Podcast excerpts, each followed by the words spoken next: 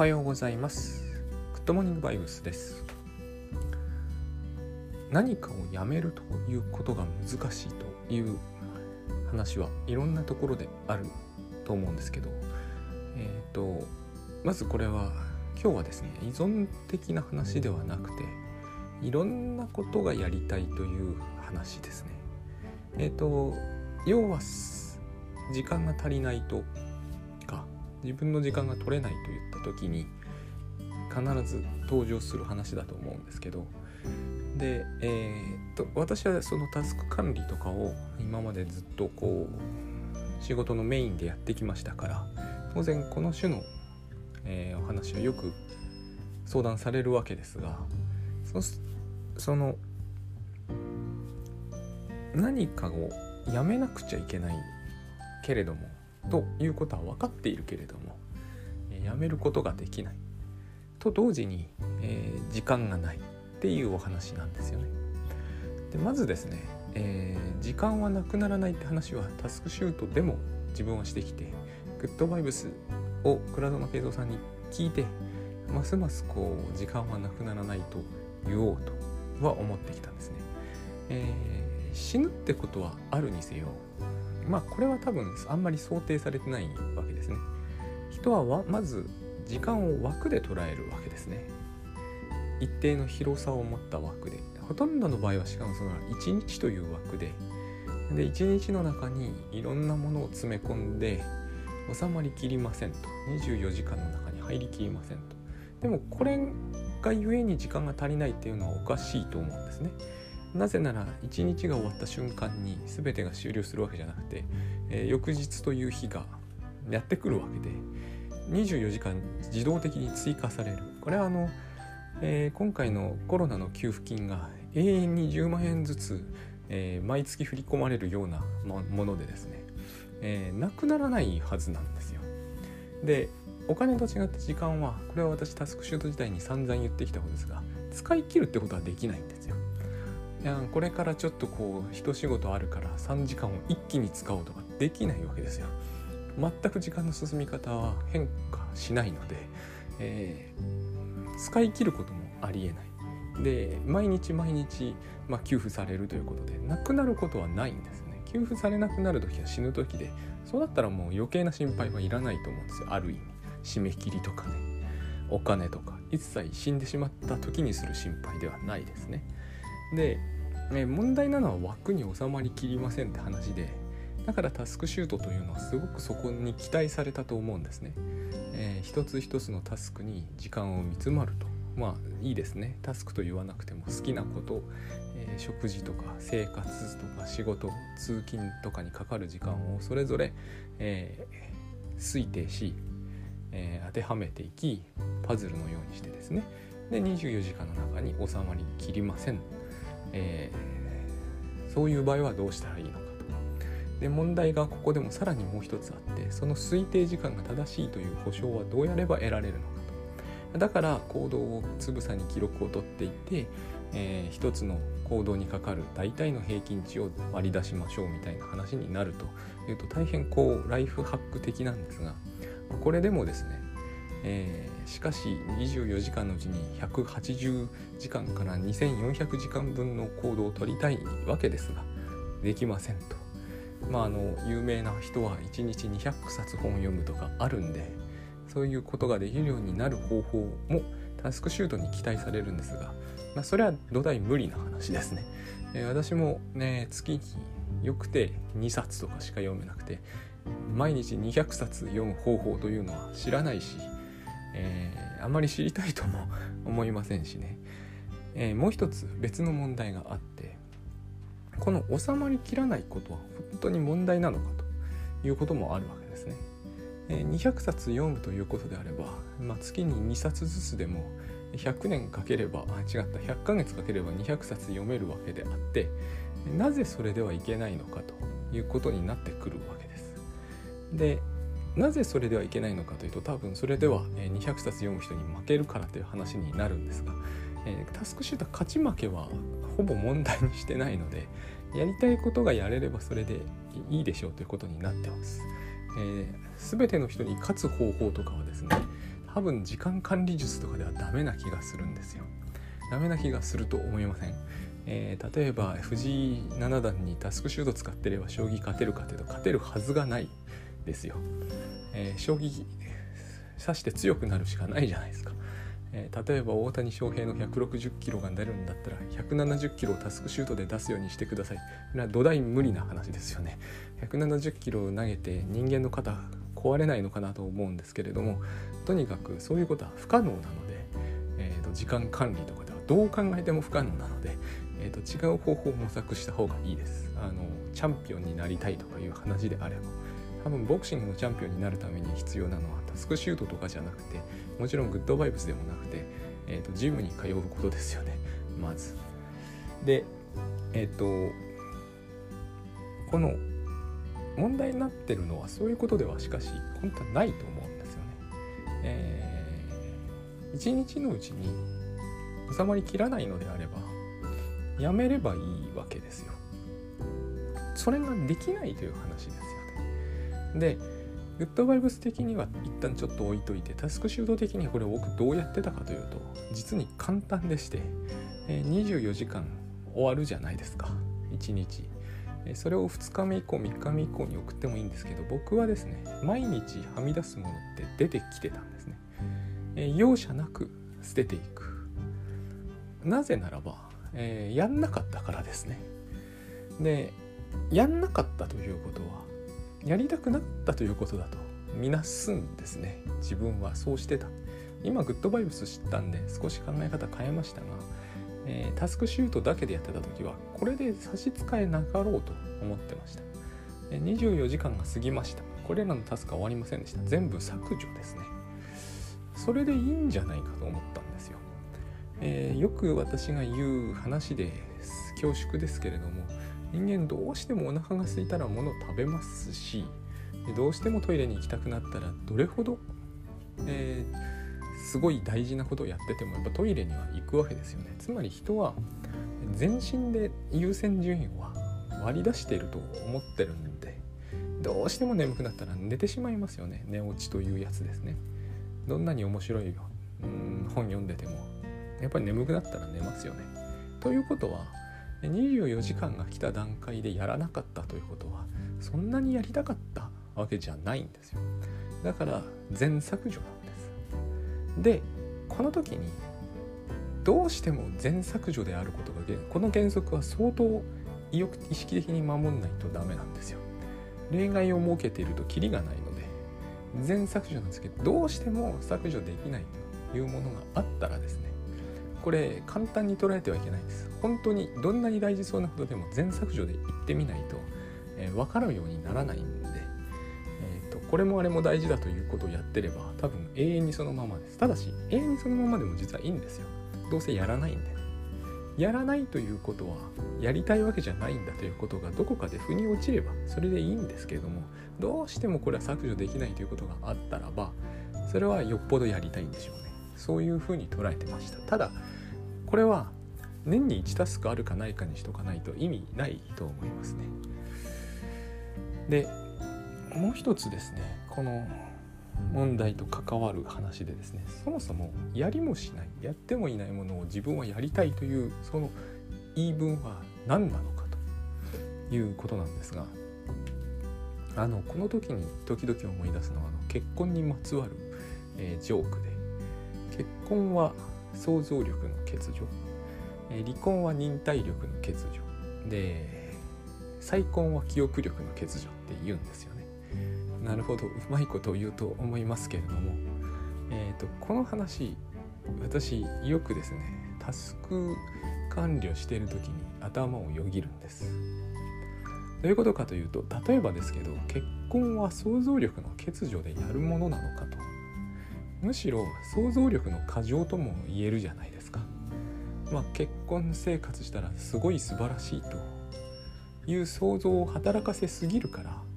勢いよく結婚しちゃうわけですよね。少々困難そうでも想像力の中では乗り切っちゃうわけですよね。そういうことじゃないかと想像力のそれを欠如とも言えますが想像力の過剰とも言える気がするんですね。で離婚に至ってはですね忍耐力の欠如というか忍耐しすぎに見える人の方が僕は多いんですよね。離婚しているケース。全もちろん全てのケースを知ってるとかいうわけではないし当てはまらないケースも多量にあるでしょうけど、えー、忍耐力の欠如というけれどもですねあの忍耐しすぎちゃうんですよ。DV とかもそうだと思うんですけどここまで我慢しなければいいと。殴る前に怒鳴ればいい。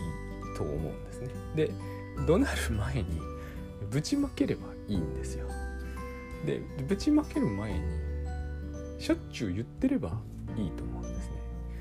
でしょっちゅう言う前に何かこう冗談にできるレベルにとどめておけば済む話なんじゃないかと。とても多いんですね。ででそれって忍耐力を過剰に発揮した結果、えー、最悪の場合殺したりするじゃないですか。あれはどう考えても忍耐力の欠如って感じには感じられないことが多いんですよね。破綻という時に起こる現象。で最後に再婚ですが再婚は私はちょっとよくわかんないですけどでもやっぱりですね、えー、記憶力が働きすぎている気もするんですよ。結婚生活の良かった場面を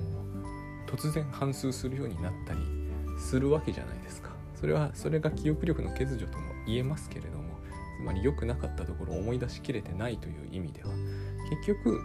この話が僕がそのタスク管理でいつもにあの意識するのはですね記憶力も想像力も忍耐力も役に立たないってことなんです。えー、こと結婚生活に関してはそういうふうに思うしタスク管理に関しても全くそういう感じがします。やめればいいものをやめられないのは想像するんですよね。えー、中国語ができるようになったら素晴らしいということを勝手に想像するわけでしかも中国語ができるようになるのはこうすればできるようになるはずだというのも勝手に想像するんですよね。えーと、タスクシュートというのはよくこうドライすぎるとかリアリリアリストすぎるって言うんですけど全然そうじゃないと最近は本当思うんですよね。この役にも立たない想像力に頼らないというのは当然で、えー、役に立たないんだから、えー、夢見るのはいいじゃないかという話になるんでしょうけど夢見るのは全然いいんですけどもあの何かをやりたくて代わりに何かをやめるとなった時に、想像力を使うのはダメだと思うんですね。それこそ想像力の欠如であったり過剰であったりどっちにしてもちょうどいい想像力ってないと思うんですよ。だから、えー、タスクシュートが万全なわけじゃないんですよ。タスクシュートを使ってればやめることに関して絶対に正しい判断ができるかというとそんなことができるはずがない。そんなことができる人はいないのでだから、えー、私は機械的に削除してしまうんですね。だって、えー、残しておいても削除しても間違ってるんだったらどっちでもいいわけじゃないですか。で全部削除してしまえば楽になれるんですよ。だって24時間の中に22時間ぐらいだったら非常に楽ですよね。あの本当にこれ非常に楽なんです。こうして私はそのグッドバイブスでいうところのゆっくり丁寧にが実現できるわけですよ。なぜならば、えー、24時間パッツンパッツンじゃないわけだからゆっくり丁寧にやっても何ら差し支えがないわけですね、まあ、僕はその辺やっぱりどこか臆病なので、えー、例えば25分で終わると。タスクが確実に25分でこれは何度やっても最大でも25分しかかかってないよっていうのを40分と見積もっておくととても安心するわけですよ。そんなにかかるわけないですからね。でそうするとゆっくり丁寧にということができるんだけこれこの方向性が非常にこうやってる行為の意味を変えていく価値を変えていくというか高めていくということがあってつまりなるほどやりたいことを全部やれるのは素晴らしいかもしれないんですけど結局24時間というのはお金と違うんですよ。20まあ、お金とこの場合似たものと考えてもいいのかな。いろんなものに分散させると一つ一つの質が下がるしかないんですよね。24万円もらいましたという24種類の24個のものを買うだけなら1つに1万円かけられるけど、えー、48個買ってしまったら1つ5000円ずつになるじゃないですか。でその方がいいかどうかってことになると思うんですよね最終的には。もちろんそうすればもっと自分の欲しいものがバラエティ豊かに手に入りますが代わりに全部値段半分になりますからでさらにそれを半分にしていくということをやっていくと最後はどうしたって質がとても低いものを並べ立てることになりますよね。なるほど好きなものは全部手に入ってるけど全部100均で買いましたってことになるわけですよ。これをどう考えるかってことだと思うんですよ。あのタスクシュートでも同じことが起こるんです。24時間を何個のタスクに分けていくのかってことにずっと使い込んでれば好きなことを全部やるっていうのはそういう意味でしかないことに必ず気づくんです。で一生だって同じですよね。一生はただこの時間を長く伸ばしてるだけなのである意味。それを何等分に切っていくのかという。で限度があると思うんですよものには。えーと、これ以上細かく切ってしまったら好きなことをやったと言うべきその好きなことをやったと言える価値はもうなくなっちゃうという、えーと、漫画を読むのも2秒とか 意味ないと思うんですよ。好きな漫画が読めたからと言ってですね。それはより多くのことをするということの、えーと価値というのがなぜその常に多い方がいいとさっき途中で言いましたけれども、えー毎日200冊というのはすごいと思いますけれどもね、えー、200冊を24時間の中に詰めてしまったらで読書だけして生きてるわけじゃないでしょうから。あの面白いとは思えないですね。私が自分でやってしまったら。やっぱりねせいぜい月に、まあ、5冊ってところかなという気がしますね。週に1冊読めたら相当多い感じがしますけどね。自分だったら。そんなに読みたいと思いませんが。であのー、というか今のようになるんだけどつまり1単位あたりの価値を上げるにはやっぱりそれなりにつぎ込まなければいけないものがあってお金であれ時間であれそうするとやっぱり自然減っていくしかないと思うんですよねその種類と意味において。種類を全部確保しておくということは要するに均等に刻んでいくということになるのでそれが幸せならばそうすればいいんだと思うんですけど2秒で1冊みたいな。本当に100冊とか読むってことになればそういうことになっていくと思うんですよね。1分で1冊。1分間読書法ってあったと思うんですよね。1分で1冊読んだら絶対そうなりますよ。何を読んでも同じようなことになると思います。でえー、っとですね。これがやめるために私が考えることなんですが要するにやめられない時には私たちは、えー、記憶力と想像力をふんだんに使ってるんですよ。でその記憶力と想像力というのはどっちもイリュージョンなんです。もう間違いなくそうです。あの記憶力ってイリュージョンじゃなかったら役に立たないんです。この話は回を分けてしてもいいと思うんですけれども今日これをさらっと述べておしまいにしたいですが、えー、ブログでリピートタスクのこと書いてたんですけどまあリピートタスクってありますよね。朝食って毎日毎日とってますけどそして他の人の朝食まで朝食って呼び習わすんです。朝食べてない人も朝食っていう言葉を使えますよね。で全部中身は違う。ここが大事なんですよね。記憶というのは全部中身が違わないと絶対役に立ちません。もしあなたが今日、えー新しい、えー、会社に行って上司に会ったということになった時に上司が着ている服が違ったら上司が別人に見えるというのでは何の意味もない記憶力頭が混乱するだけです。ところが実際にそういう方はいらっしゃる。これは記憶力の一つのこう障害なんだけれども自閉系でよく見られる現象で例えば机に物が乗っている。もうその瞬間机には見えない。違うものに見えるんです。なぜなら物が乗ってるから私たちはなぜ物が乗っている机と物が乗っていない机が同じだと思ってるのかというとそこにイリュージョンを見るからです。実体を見てると思うのは大きな間違い。実体を写真のように切り取ったものだけを見ていたら記憶っていうのは全く成立しないんですね。うちの子を見ているとよく思うんですが他の人がパッと見ると大きくなったねって私はそうは思わない。私は違うものを見ちゃってるん大きくなったが正解じゃないですか。前に見た時と違うから。けれども大きくなったけれども同一人物だと思ってる点では相手もイリュージョンを見てるじゃないですか。もちろんこうじゃないと人間社会成立しませんからね。大きくなったから別人だではダメですよね。でもあんまり年月を置くと分かんなくなりますよね。前にあのたまにしか会わなかった人だと。つまり記憶というのはそういう意味ではその完全に正確なわけでも何でもないし完全に正確であったら何の役にも立たないわけですよ。つまり記憶ってのはイリュージョンそのものなんですね。自分たちがやってる全てのことは全くこのパターンに当てはまってあらゆることは毎日もちろん変わるんですけれども、えー、と変わってないと思ってる部分があってそして変わってないと思ってる部分っていうのは現実にはないんですよ。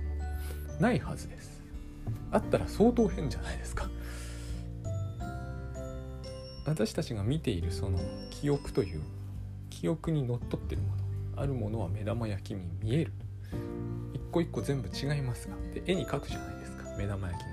それ実在しないですよ。で絵に描いたそのさらに大元みたいなものが多分、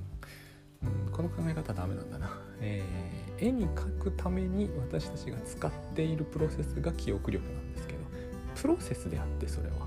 えー、そういう像が脳内に保存されてるわけじゃないこの話ちょっとやっぱりえっ、ー、と込みっちゃうんでやめておきますが要は例えば家とかいうのも家の駅と書きますがそれはこの地上にある全ての家と違うんだけど全ての家と同じなんですよ。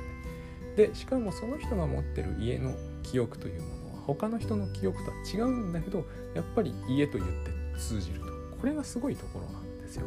だけどこれはイリュージョンですよね完全に。実在するわけがないので。で記録も実は全く同じです。記録っていうのは記憶とセットじゃなくて何の役にも立たない。あの家と言ったって読めない人には意味をなしませんしつまり何々を何々何日に何々した写真付きで撮ると。私なんかがよくやることですが正確だというのは実は完全にイリュージョン。正確じゃないはずです。だいたい写真ですからね。その時それを読んだ時に私だけがその経験を思い出せた気になるというところがポイントで他の人が読んでも意味をなさないんですよ。だから完全にこのからくりもイリュージョンなんです。記録もイリュージョンだし記憶はもっとイリュージョン。だけれどもそれを使って私たちは生きているんですよね。だからイリュージョンまみれになっちゃう。ということは当然想像力とか記憶力を使ってですね現実を完璧に乗り切ろうっていうのはそもそも間違いですよね。だって現実かん現実じゃないものを使って何とかかんとかしようとしているわけなので何ともかんともならないわけです。何々をやめるのがいいことなのかどうなのか。想像を使っても記憶を使っても記録を使っても正解は絶対出ません。だから何かに決めるしかないですね。